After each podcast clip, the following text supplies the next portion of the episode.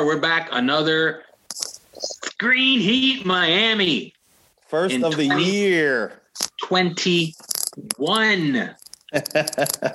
Or for those long, long still reeling from the pandemic, uh, today is February. Uh, well, I'm going to call it December 41st, 2020. that sounds about right.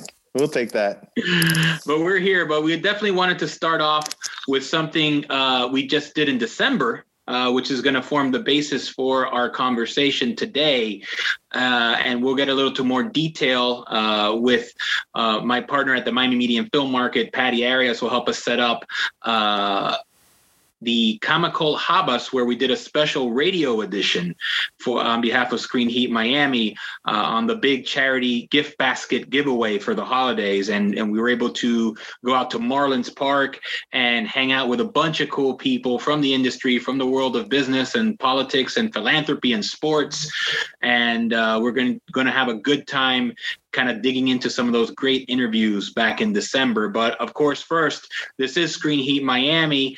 Uh, our co-host, as always, is JL Martinez, and Kevin Sharpley, we are brought to you by the Miami Media and Film Market and Camacol, Cinevision. and Kajik Multimedia. Oh yes, So here we go. Excited to be back. This is um it's it's been a longer hiatus. We took a, a little bit more vacation than than most, but this is exciting to talk about the Habas because the Habas for me was one of the most enriching things that I did last year. And you know, to be on air for what was it, six hours, seven hours? Yeah, yeah. It was a marathon. We were on Yes. for for the full run uh, for this event, and it was just such a great day. And you know, the weather was great. Marlins Park was beautiful, and so many people were helped uh, by this charity giveaway that that Camacol. And again, Patty is going to get into more detail on that. Has been doing for over 35 years now, I think, right? So it's been a very long time. Uh, a community event that you know, unfortunately. Almost didn't happen because of the pandemic, but you know this drive-in format plus the Habas radio, it really was a special day, and so many families uh, were able to be helped by it. Yeah, the the long history of of the Habas also was felt, and a lot of people came out. I mean, you know, we we didn't get to snag A-Rod and get an interview with him, but he was there. He was yeah, there. he was there. We snagged a pic with Billy the Marlin, though. yeah, you know, it's that's uh, that's almost equitable. That's that's almost equal. Yeah, But- that's on the same level of fame, right? Yeah, on the same level of fame. but we did snag a lot of interviews. And Yes. so we're going to replay two of the interviews.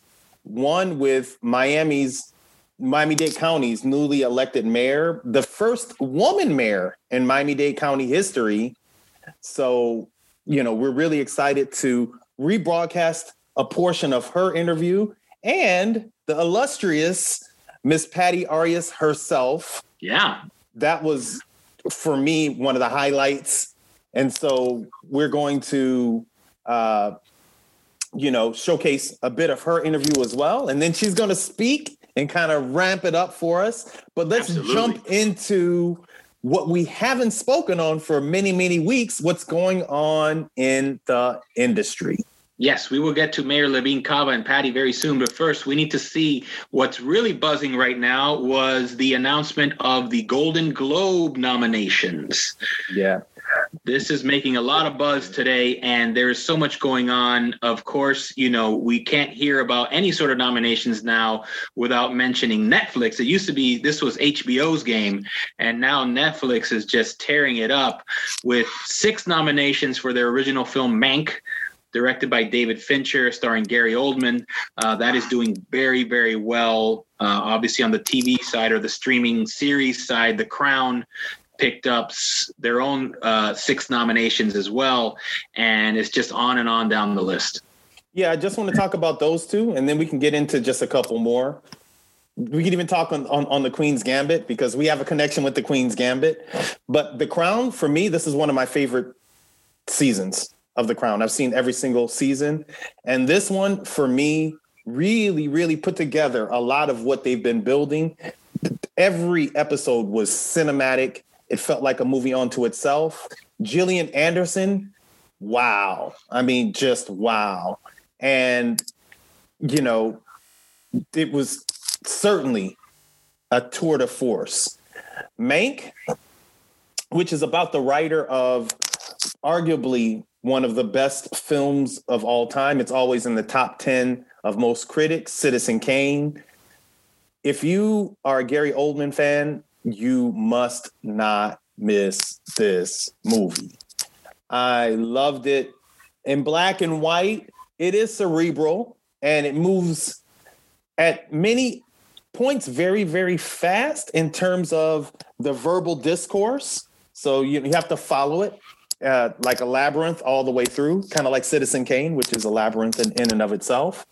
But the fact that they harken back to the black and white, and really it was uh, parallel with Citizen Citizen Kane itself, because it was filmed quite in a style that is an homage to Citizen Kane. So, yeah, kudos to Mank. It for me, it's well deserved. Uh, the the the six noms, yeah. um, and then I wanted to move on into the Queen's Gambit, which was, you know, one of my favorite shows of yes, last got nominated year. in the in the limited series category, uh, as well as their very talented actor uh, who plays the lead in that, An- Anya Taylor Joy, who who has a, a small Miami connection. Uh, she was born here in the great city of Miami, uh, to I believe Argentinian and British parents. Uh, and spent her infancy here before actually moving to Argentina and later the UK. So she she's touched many many places that's enough of a that's enough of a connection for me. There's a couple of other standouts, The Undoing, which I really really enjoyed. You already knew that well, not everyone knew the ending moving in, but from the book, you already knew if it was following that path, which it did, the, the ending. So I think that it did an incredible job in terms of really keeping you connected and keeping you glued. Costume design, I mean, you know, hands down, one of the best shows in terms of costume design for this year and or for last year and super stylish. Nicole Kidman and Hugh Grant put on I think two of their best performances. So, you know, that's one that I really loved. We're going to get into a lot more of the Emmy noms after or the Golden Globes. Yeah. the yeah, we're going to get more into the the Golden Globes after the interviews because we're going to talk about the streaming wars of which we have since that streaming wars really went into full blown effect we've been talking about yes, you know, for yes. since the inception of Screen Heat Miami. We I'm have excited. been saying winter is coming for quite a while now, and yeah. and it is here. And you know, we can also get into the Mandalorian getting nominated. That's been Disney Plus's breakout hit, which has driven their subscriber base through the roof. So they're going to be giving Netflix a run for their money as well. But we want to get into all that uh, definitely after the the interview. We also wanted to touch a little bit about something that you know you are sort of an aficionado in the stock world and how that relates to theatrical distribution, particularly AMC. Yeah, I mean, you mentioned the winter coming, and everyone, um, th- no one could have seen this. Everyone kind of felt that the winter was coming for AMC, and this is it's not that long ago in December it looked like AMC was facing bankruptcy. And I felt it because, and I've spoken about this on the show. I have some AMC stock, and you know, I saw that stock cut in half going into November and the beginning of December. But I held on to the stock because number one, I felt the theaters would come back by the well, no one really knew when the vaccine would come into play, but by some point in 2021, I felt that the stock would come back because people would come back to the theaters. Wonder Woman 2, people came out to the theaters, but also because it's my industry. So for me, that was my show of support because I'm a big theater lover. And I feel that we need the theaters. If the theaters were to go, I think people would really regret it. You know, in, in hindsight, you know, people feel like, you know, the markets need to dictate things, but it's one of the best for value entertainment offerings that we have. If you want to take your family out, if you know, and enjoy a movie, just get some popcorn. It's hard to do it. You go to a sports event which goes into the hundreds and hundreds of dollars. You go to theme parks, same thing. So this is something that you know you can do as a family, and you go on dates. So that shared experience is there's nothing else like it. Well, going into December, as I saw my stock cut in half in AMC, I saw an uptick towards the end of the end of December, beginning of January. My stock almost broke even. It almost broke even towards the beginning of January. So I was going to sell most of it and keep just a little bit of it. But what did I see as January started moving on? The stock took off. Now, that did two things. Number one, back in November, AMC took on $100 million in debt at 15%. I mean, that's a high interest rate, but it allowed the company to stay solvent, you know, for a brief amount of time. And then they came out with uh, the amount that they really needed, which was $750 million. So to, you know, go further into 2021 and at least, you know, have some kind of, you know, uh, life support. Right. So they took on a little bit more debt. They stayed around for a little bit longer. But because of, and I said I wasn't going to mention GameStop, but I am going to mention GameStop, there is a portal on Reddit. It's a subreddit.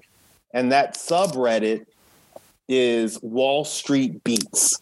And so, what the users, what the people that interface with Wall Street bets, they push for stocks that they love. So one of the first stocks that they pushed for was GameStop. GameStop, when they decided that that was the company they wanted to go for, went through the roof. 800%, 900%, 1100%. I didn't have any GameStop. I wish I did. There was a kid who had $60 of GameStop. He went on to uh, to make, make, a cajillion dollars. Well, no, but he did make sixty one hundred dollars. Not bad. There's there's another investor that invested fifty three thousand, and he went on to make fourteen point two million. exactly. That yeah. So that's not a bad not a bad turnaround. That's not a bad take. So the next stock that they went after was BlackBerry, which did okay. You know, I mean, I don't know if people have the same affinity for BlackBerry as they do for GameStop and as they do for AMC. And then right. the third stock that they went after was AMC. And so right. AMC shot through the roof. And I mean, I, I couldn't even believe it. I opened up my app and I just saw the money that I had invested just go crazy. Now I, I sold a lot of it because I just didn't know what was happening. So what you're saying is you're buying lunch next time we get together. well, I reinvested a lot of it too, but um, but for me, it, it wasn't really about the money per se. It really did hearken to what I was saying initially, why I held on to AMC because it's my industry number one, and I love the business, but I love theaters, which is one of the best. For if you're a filmmaker, ultimately, if you do a film, you know your your dream of course you'd love to be on one of the streamers netflix you know hbo but the filmmaker's dream is to be in a theater you know? And so to see your film in a theater to have that big theatrical experience there's nothing else like it. And that's as a filmmaker and as a viewer you know there's nothing else like that feeling. So Absolutely. what that what that's allowed for is amc they were able to buy back a lot of that debt so they tamped down on that debt and now they have the ability to stay solvent into the end of 2021, which will be enough. It'll definitely be enough. And, uh, you know, they, they still have a lot of debt because they took on debt to retrofit theaters and to buy more theaters. This is before the pandemic. They wouldn't have seen that coming. I think about $15 billion worth of debt. And they, right. they're about $1.5 billion a year of revenue. But you know they'll be able to stay solvent. So we're going to have big theaters you know? Yeah and, and to bring it all i was going to say to bring it all full circle there's two things that have to happen. First i think amc definitely has to offer at least a free membership to all those reddit users for saving their company. And two yeah. someone needs to write that movie a la the social network and put it in amc theaters. That would make it full circle right there. There you go. there you go. But speaking of bringing everything full circle, uh, I want to bring on uh, my partner now in the Miami Media and Film Market, the chief executive, Patty Arias, to talk a little bit more about the Habas, Mayor Levine Cava, and everything that we're doing in the community to help, uh, you know, especially during these trying times. Welcome to the show, Patty. Hey, how are you guys? Hello, Patty. welcome, welcome, welcome. Thank you. I should have invested in that GameStop Reddit thing. Damn. yeah, it was a it was a pretty good ride. Damn, and I'm a Reddit user. I mean, I got lost in the shuffle. You got to find the right subreddit. yeah, yeah, you got to get the sub right. the subreddit. Yeah. Uh, the the distribution of the Christmas baskets this year was awesome, and it was I hate to t- I hate to you know, but thanks to JL was that that he had a great connection in the in the Marlins and um, made made it so. And it also happened thanks to the vision of our president Joe Chi, who wanted to do it in the Marlins anyways because they're they're good community partners. It was just we did it, you know, socially distant, and everybody we helped over one thousand families. So maybe like there's four people in a family, so that's like four thousand people got food um, for the holidays which was you know a really good uh, a really good initiative and Sedano Supermarket was awesome as always and our board member Pedro Mesa so yeah. Joe Chi, Pedro Mesa, and um, everybody, and you guys, because that you know the radio station was awesome. And then who showed up? Our new woman mayor. You know, yay! Yeah. Yeah, she was a lot of fun to chat with, and you know that was a great coup to have the newly elected and as Kevin mentioned, first female mayor in Dade County history. Absolutely. So that was awesome. So we're gonna definitely uh, play part of that interview as well as some of the interesting things you said that day uh, on behalf of MMFM and all the great stuff we're doing, you know, to develop our local filmmakers now this year. Yep. Yeah, but that's very important to us to outreach the talents, to let them know that we're there, for them to use our MMFM platform because we're here to serve. Like we always say, MMFM is diverse, but we're diverse organically because we feel it and we live it, and and that's our community. So we want to reach out to to everybody so they'll get the opportunity to do what Radix did and to create something really cool or to show their movie in Netflix or on AMC or or wherever. So yeah, and I just have to say, I just want to add to the Habas. It really felt great to be a part of that tradition because what this was the thirty, it was the thirty sixth or the yeah, I think it's the thirty sixth or thirty seven.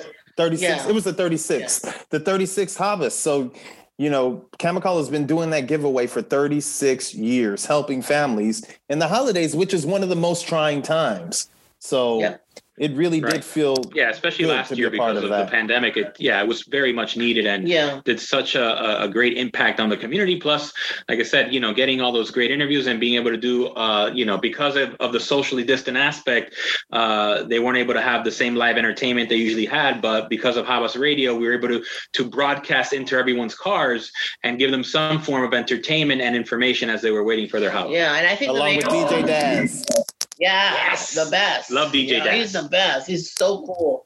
And I think the mayor really, uh, you know, Camacol as an organization was started in 1965, but a lot of people really don't know, you know, that we're doing really cool and cutting edge stuff, especially, you know, through MMFM.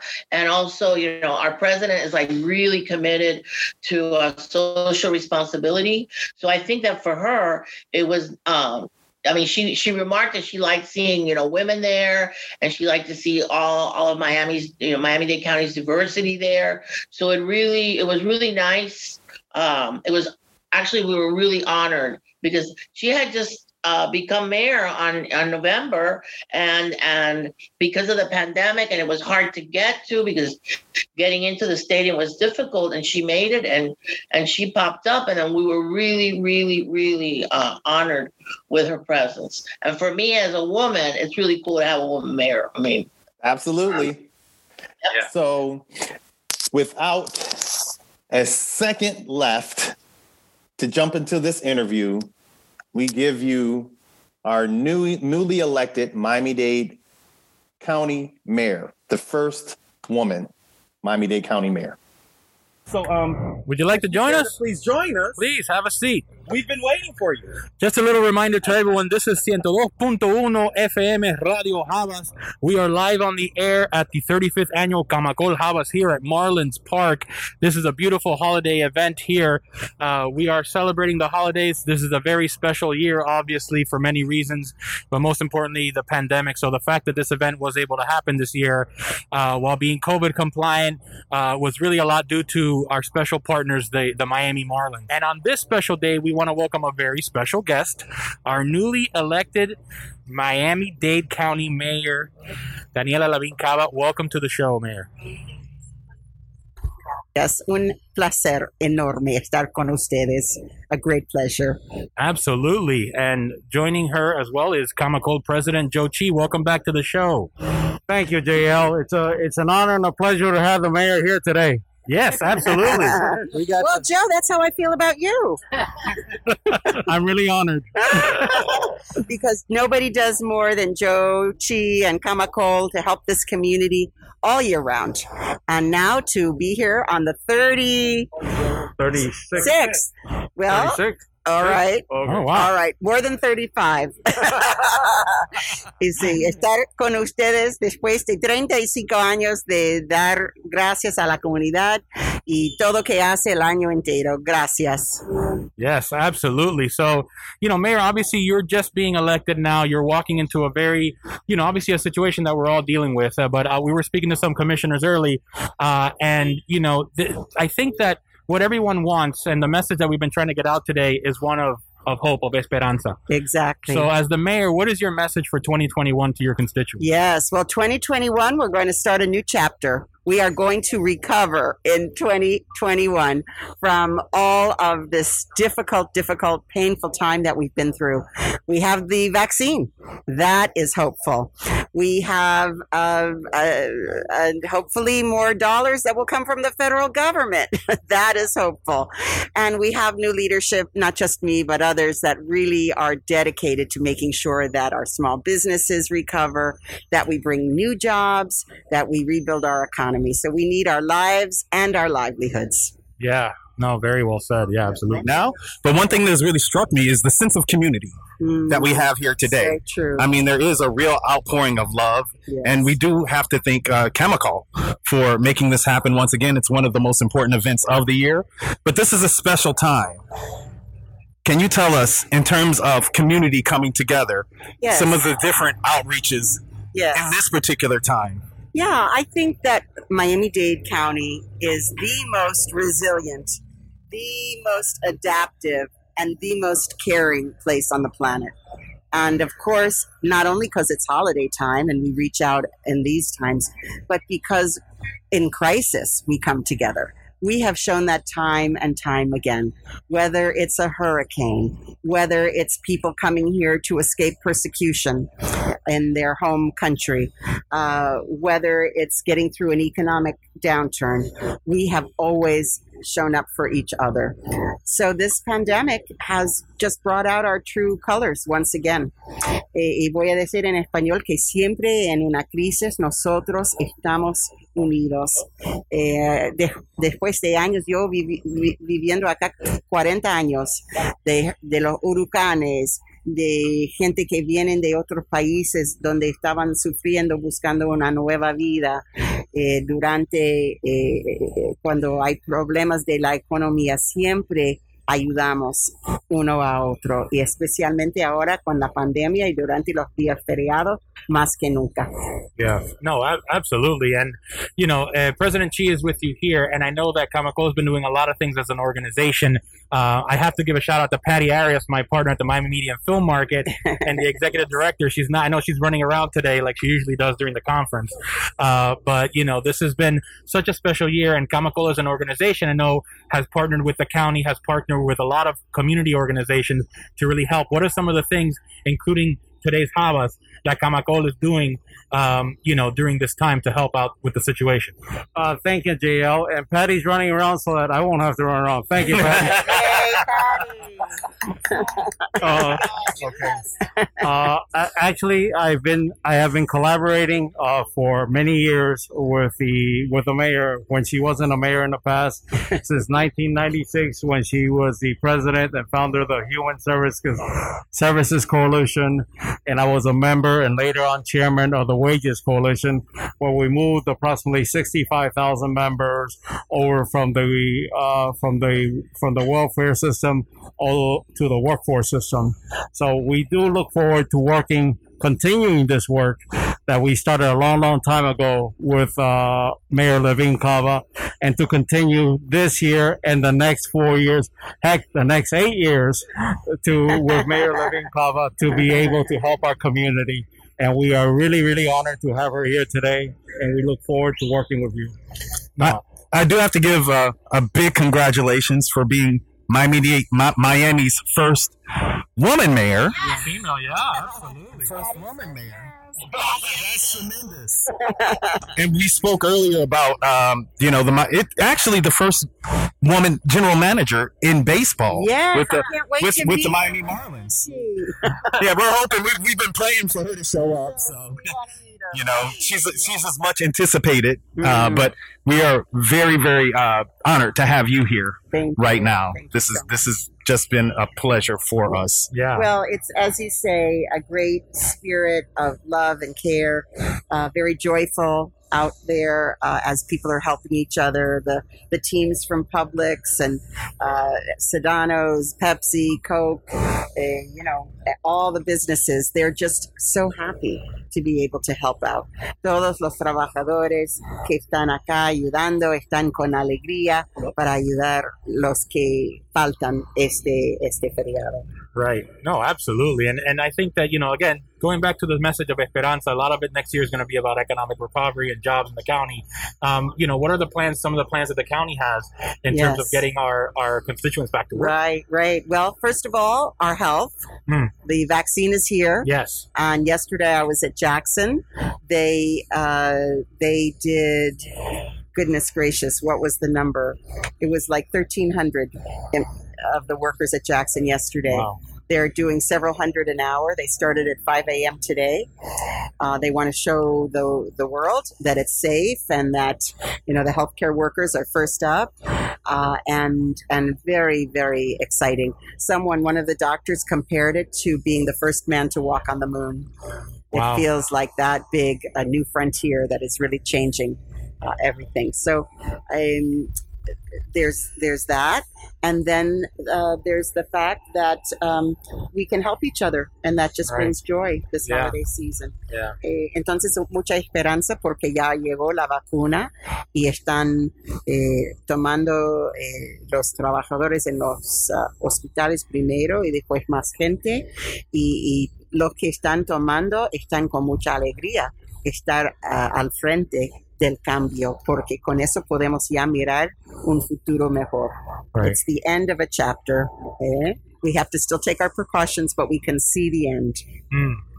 Very well said, Mayor. And we're so excited to have Thank you you. Thank you in so this much. position. Yeah. So, like you mentioned, we've been talking to so many new leaders now, you know, uh, locally. And Mhm. even though this is a global pandemic, I believe that many of the solutions that are going to bring us out of this will be local solutions Yes, within the indeed. community. Indeed. It is local. So, thank you very much, both of you. Joe Chi, once again, el señor presidente, Go you. Joe. nuevo alcalde. La señora alcaldesa. Yes, Thank you, thank you, thank you, Gracias. Absolutamente. and congratulations again. Yes. Thank you. Felicidades. Honor, a great honor to serve. Thank you. Thank you. Mayor. Thank you, Mayor. Appreciate that. Thank you, Patty. Patty, can we have you just for two minutes? We'd love to interview you since you're already over here. Yes, we gotta put Patty on the hot seat. Thank you, Madam Mayor. Bye. Porky, ahora. Without further introduction, without need for my next guest, like Deborah Letterman says. You've heard about her the entire time we've been on air. The illustrious, the one and only Miss Patty Arias. International Woman of Mystery. Absolutely. All right. oh, you guys have done an awesome job. And wasn't it cool to get the mayor? That that's amazing. Yeah. Yeah. And you know, for me, this has been it. It's a first. The our first woman mayor. Yes. And to have her here not too long after she won Yeah. her seat for office. and that you know she just recuperated from COVID, and uh, thank God. Yes. And she's just fantastic, and the energy that she brings to to the to the county and to the leadership that we need, and it's great for everything that Miami is. I love Miami because Miami is really culturally diverse without having to have be. We're just organic. Yeah. Yeah, that's right. And everyone, you can see here that everyone has come together to make Yeah. this happen. Yeah. This is the 35th year. I mean, that is saying a lot. And this is one of the most important events. And it's even more important now than ever uh, in, in, in the year. Can you talk a little bit about the history of the Habas and the 35 years? Well, I, you know, this came about um, 35 years ago that the, the founding president of Camacol, Luis Sabines, uh, he saw that there was a lot of hunger and need in the community. So instead of just being a chamber and economic development organization, we started doing the habas from our members because most of our members were grocery owners. Entonces, um, eh, can I do it bilingual? Yes, please, La yeah. primera jaba fueron, eh, I think we gave out 20 or 30 only. And they started to grow, and then we started to do 100, then 150, then 200, and it got up to 3,000. Wow. So it's really, you know, a really big community effort. This year, thank God for the Marlins because they stepped up to the plate, pardon the pun, and uh, they've been they helped us, and they they're true community partners, and uh, they helped us to get this together. And even you know Miami is a hot spot, but they said no, we got to do it. And I also want to give a shout out to Sedanos and Mr. Herran and the soul of of Sedanos uh, and the Habas, which is Pedro Mesa, who sits on our board. And he's the chair of the Habas community uh, uh, committee, and Joe Chi, who just plowed through, and he said, and when everybody was saying no, no, no, Joe and, and Pedro Mesa were saying yes, yes, yes, yes. Yeah, and this was this event especially was was needed. Yeah. So a lot of events have been canceled throughout the year on many different things, award shows. There's been big gala balls and so many things canceled. Yeah. But this is one that really, really needed to happen, and you know it is a blessing uh, that Camacol could make it happen again for this year. Well, I'm really proud of Camacol this year because when other organizations have been hurting, and thanks to the leadership of Joe Chi and with the support, I'd also like to send a, cha- a shout out to former Miami Mayor Carlos Gimenez, who's also been super supportive of our industry. That uh, Camacol has not only we have grown in the in the pandemic because we partnered also with Career Source to provide people with jobs and resources that they can survive. So we totally reshaped our our mission statement, and then we are really involved in the community and what the three of us do together, which is the Miami Media and Film Market. Yay! Hey, I was gonna bring it up. Of course. you know that's we we have the support of the county. So I want to shout out to former commissioner and Madam Chair of the Commission, Audrey Edmonson, who also has supported us, and Commissioner Higgins, and together with the mayor and Commissioner Pepe Diaz, uh, they're making that we're able to find the resources that we can take the industry and use it as an economic tool for recovery, which is a normal, that's a really good thing. And thanks to you, Jose Luis, and you, Kevin, is that we've done MMFM Digital, Yeah. Yes, which has rocked. that's Yeah. right. JL Martinez. You guys are geniuses. Seguro que sí. But yeah, speaking of genius and talent, and we were going to talk today. I know Ana Margo couldn't be with us, and we talked about bilingual, but I want to talk about Que Pasa USA. Okay, Alamago couldn't make it. I know, Yeah. but that's why I want to talk to you because Oh. you were such an important part of that show, that legacy in Miami, along with Luis Santeiro, who's a good friend and a fan. Yeah. Uh, we're a big fan of his, and, and during the conference. Um, but you know, what did that? Just going into a little bit of fun history, what did that show mean to the community at the time that it came out on PBS? Oh my goodness. I remember because a lot of people in, in politics and in community service that I've done for the past years, they don't know that I was a former actor and, and you know, a production crew. That's how I started, and uh, because I had a different name, I had my my regular family name, not my political name. When I got to Washington, my regular name was Patricia Jimenez Rojo. It was too long, so I cut it and created Patty Arias, which the political name.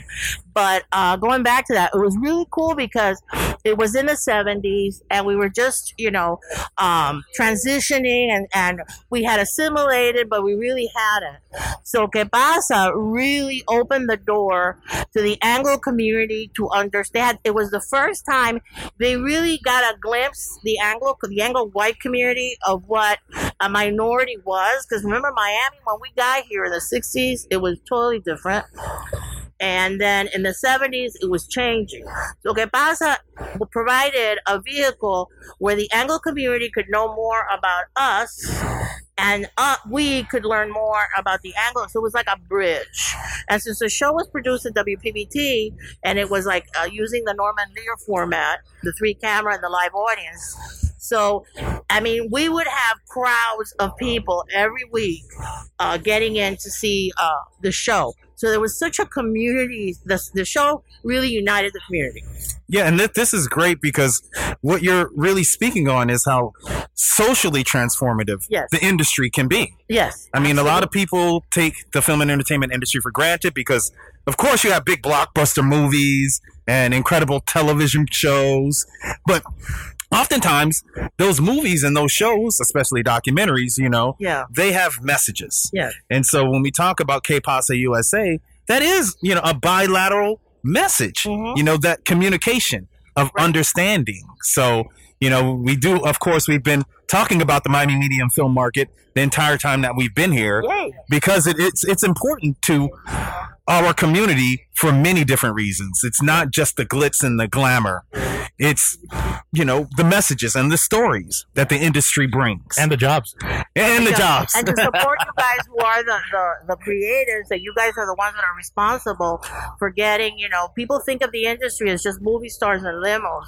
But if they would know that it supports so many other industries and so many, you know, like writers, I'm sitting here with like another LMFMer, JM Garcia just strolled in. we just had J.M. Garcia roll up in in the house. But it was crazy. You know, we didn't know. And then all of a sudden we started talking about Que Pasa and shows and TV shows and comedies and writing. And you just And here comes the writer, Yeah. J.M. Garcia.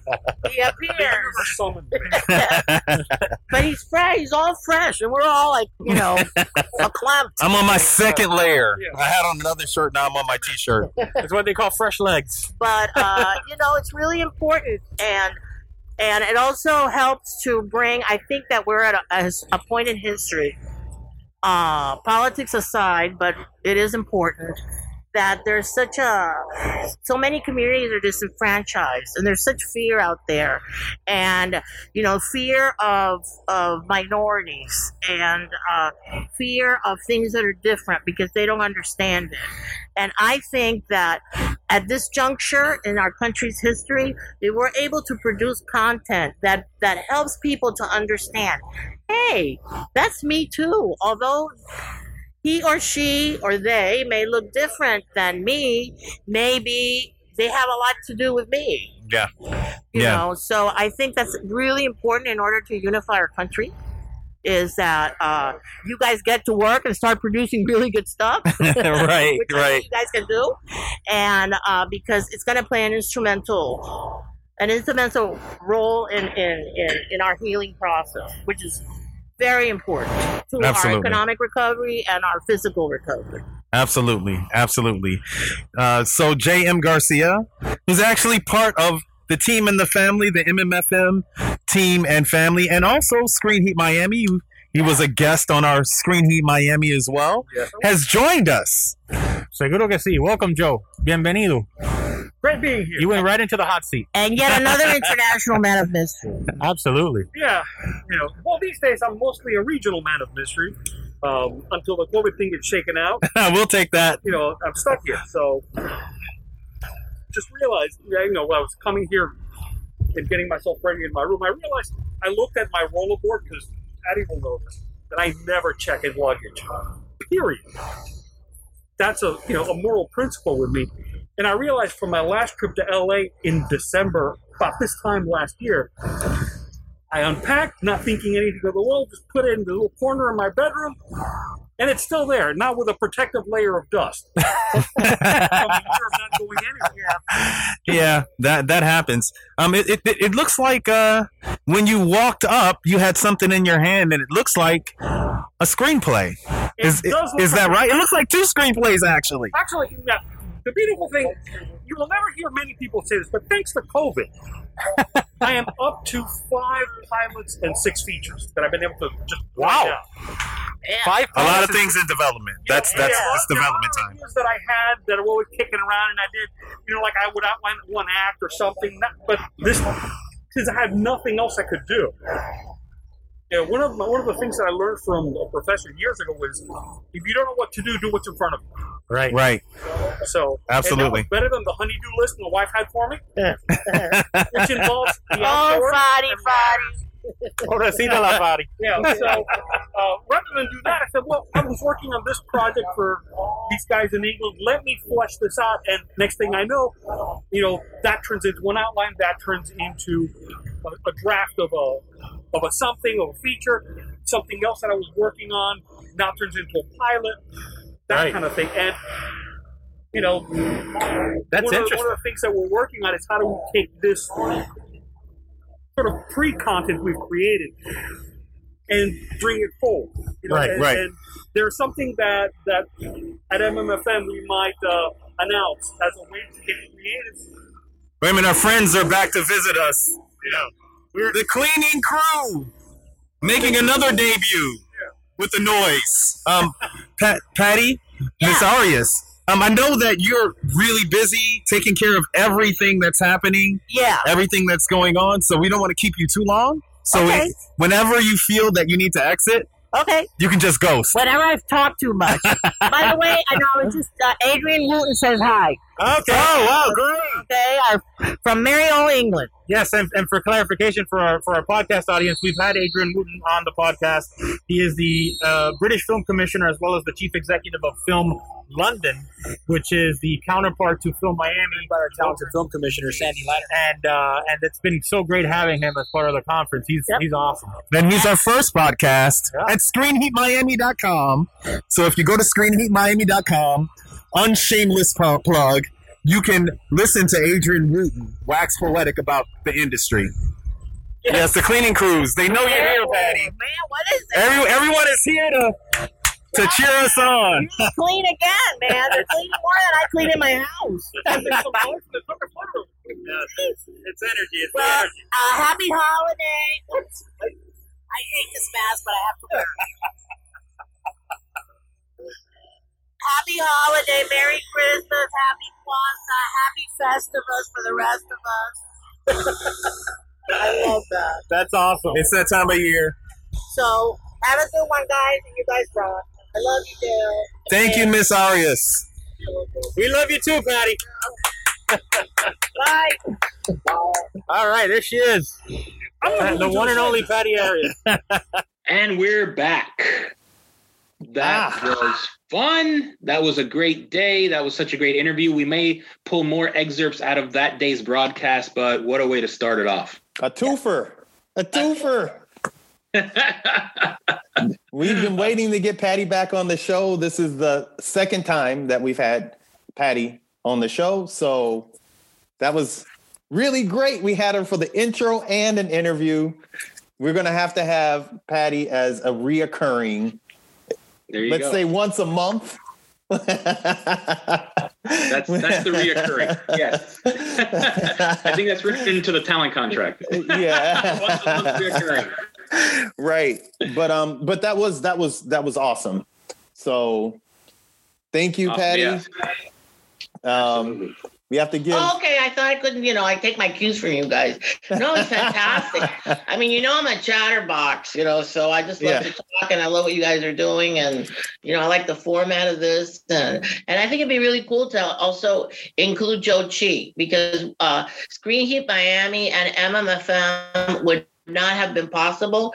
Uh, remember, Joe was a board member for many years of Camacol. And if there was one board member who truly supported us through thick and thin, when things were really thin, it was Joe Chi. and he's a big lover of the film and entertainment industry too. So yeah, we'll have we'll have Joe. And his sister is a filmmaker.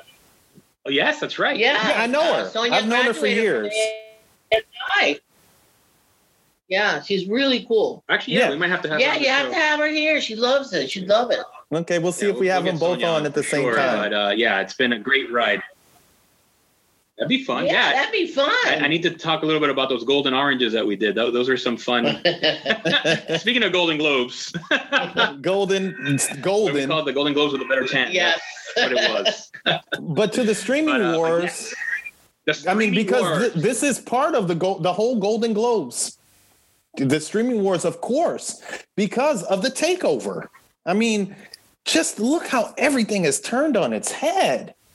HBO, I would say four years ago, four years ago, three years ago, HBO was the go-to. Their saying was more Emmy nominations than any other network, and Netflix through sheer Mhm.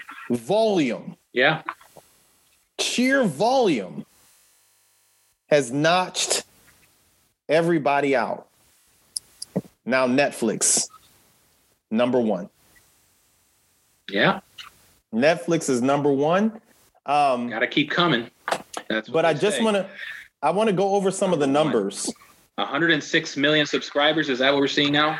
106 million Right. subscribers. So Netflix certainly at the top. Amazon, 96.5 million. So Amazon is coming up. But of course, they have a whole subscriber base that they automatically opened up to. Disney Right. Plus. I don't want to say they cheated, but yes, that that was also part of the. I wouldn't want to tell Jeff Bezos anything like that, but but essentially, yeah, that's kind of wrapped into their whole uh, Amazon Prime. So the idea being that some of those subscribers were kind of basically it was an added value, right? All of a sudden, you can watch award-winning shows on Amazon Prime, The Man in the High Castle, and all this other great content as part of your two-day free shipping and discounts at Whole Foods. right. So you can get your groceries and and watch your Amazon Prime. Get a bottle of wine, watch the Mrs. Maisel. That's a great Friday night. Yeah. So um then we have Disney Plus. I mean, Disney Plus came up when we first reported on Disney Plus. They thought they were going to start off with 5 million subscribers. They had 8 million in their opening. So that was huge for them. They just in a matter of a month went up to 10 million. Now Disney Plus is 74 million subscribers. Yes, led by, of course, the other uh, nominee for the Golden Globes this year, The Mandalorian, which has just been doing bananas business for Disney all over the place. Yeah, I mean, you know what they're saying. The Mandalorian has single-handedly saved the Star Wars um, Franchise. Yeah, franchise. absolutely. Yeah. it's it's incredible what they've done with that show. Uh, obviously, created by Jon Favreau, uh, who is just you know a, a singular talent in the sense that he was really able to go to the core of what the Star Wars, I think, fandom and philosophy wanted and marry the old with the new by creating this sort of space western is the best way that I could describe it. And, you know, it, it doesn't hurt to have a cute little baby Yoda running around either. But but even, you know, beyond that, it's just been incredible what what that show has done, not only for the franchise and for Star Wars, but Disney and its streamer Disney Plus. Yeah, and you know, the one of the most buzzed about episodes was uh, of last year was the return of Luke Skywalker. Talk about Well, everyone has seen it. I'm not giving baby. any. Yeah, I'm not going to give any. It's not any spoilers, but the return of Luke Skywalker. I Yep. think by now it's out. I think the news yeah, out. exactly. By now, but you know, you're always on the fence. You know, you're always trying to catch yourself just to make sure. But um, yeah. So that was one of the most talked about episodes of any streamer. So, you know, they're they're they're doing their job. Uh, Apple Plus is at 36 million users, 36 Mhm. million plus users. Um, you know, HBO Max is at 37.7 million. So, I mean, that's it. The streaming wars, of course, is is raging. So, you know, it's like World War Three with the streamers. But and and that is Absolutely. the biggest Yeah, and- source and of still- distribution now. No, it is, and then we still haven't counted the new launch coming, I guess, in March, right, with uh, Paramount Plus, which will be Viacom's entree into the streaming wars, and uh, we haven't even talked about Peacock, which is owned by Comcast and NBC Universal, which is trying this sort of hybrid model of a premium subscription or ad supported, which is the free, and so you know, obviously they struggled a little bit getting out of the gate, Yeah, and then Peacock is those- still trying to fly. Yeah, launched with all this pomp and circumstance. Yes, that Peacock is trying to fly. We'll see if it, if it gets there, but who knows? It launched like a peacock.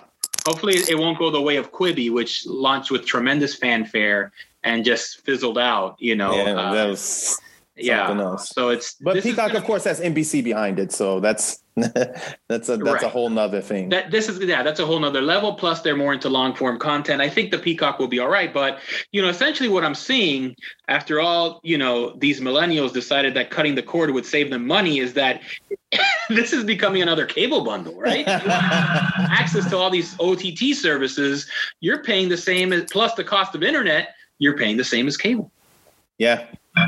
Yeah.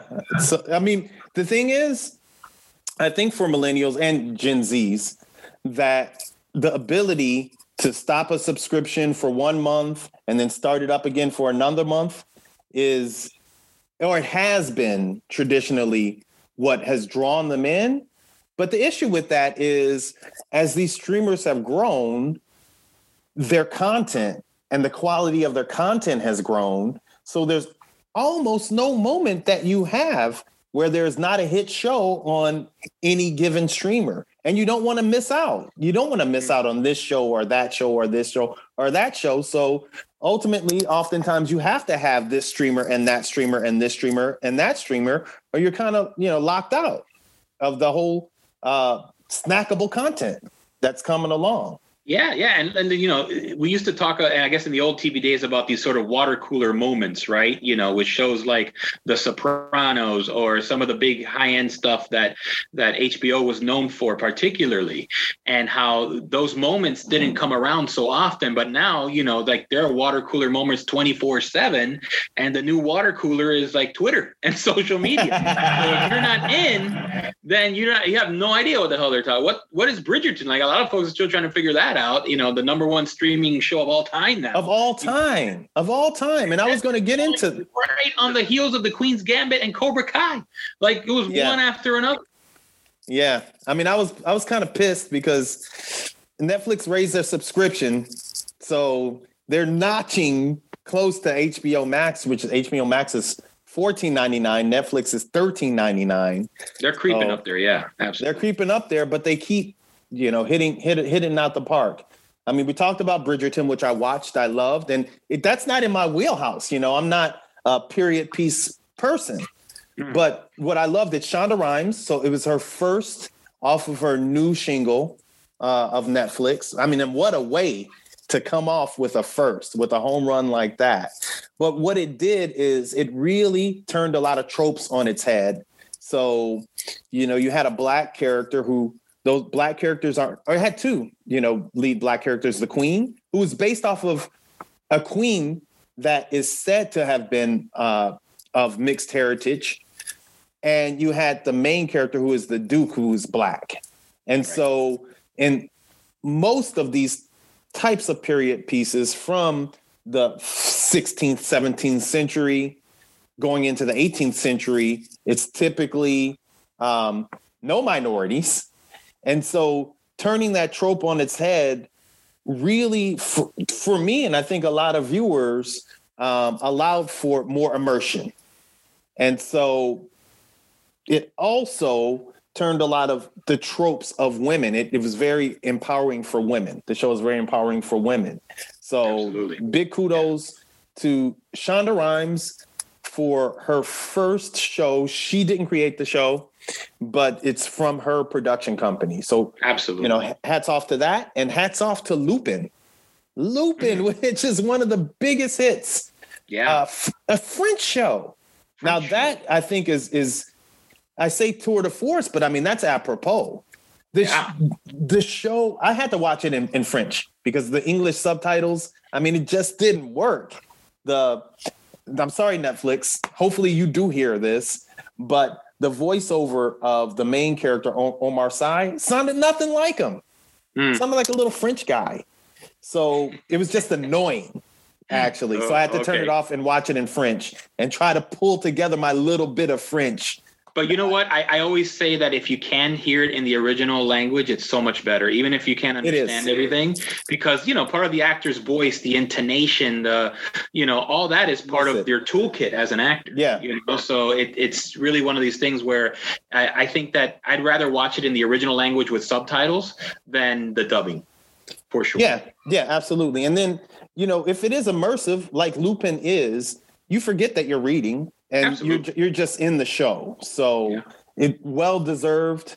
Um, you know, I could go on and on about why I feel that, and I talk to my students about it, this about why I feel it was such a big hit, and maybe yeah. we'll talk about that on another episode. But I just wanted to touch on a couple of other shows. Netflix, I'm almost done with Netflix. The Five Bloods, one of my best performances of last year, my favorite performances of last year. The mm-hmm. Five Bloods.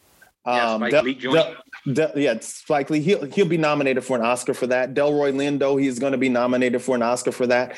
That's one of my favorite performances of all time.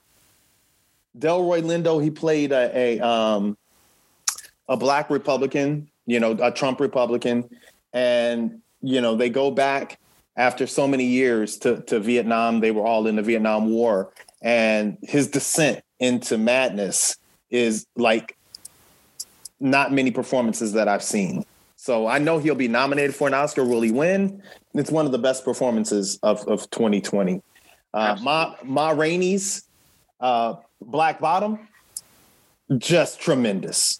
Tremendous. And what a great send off.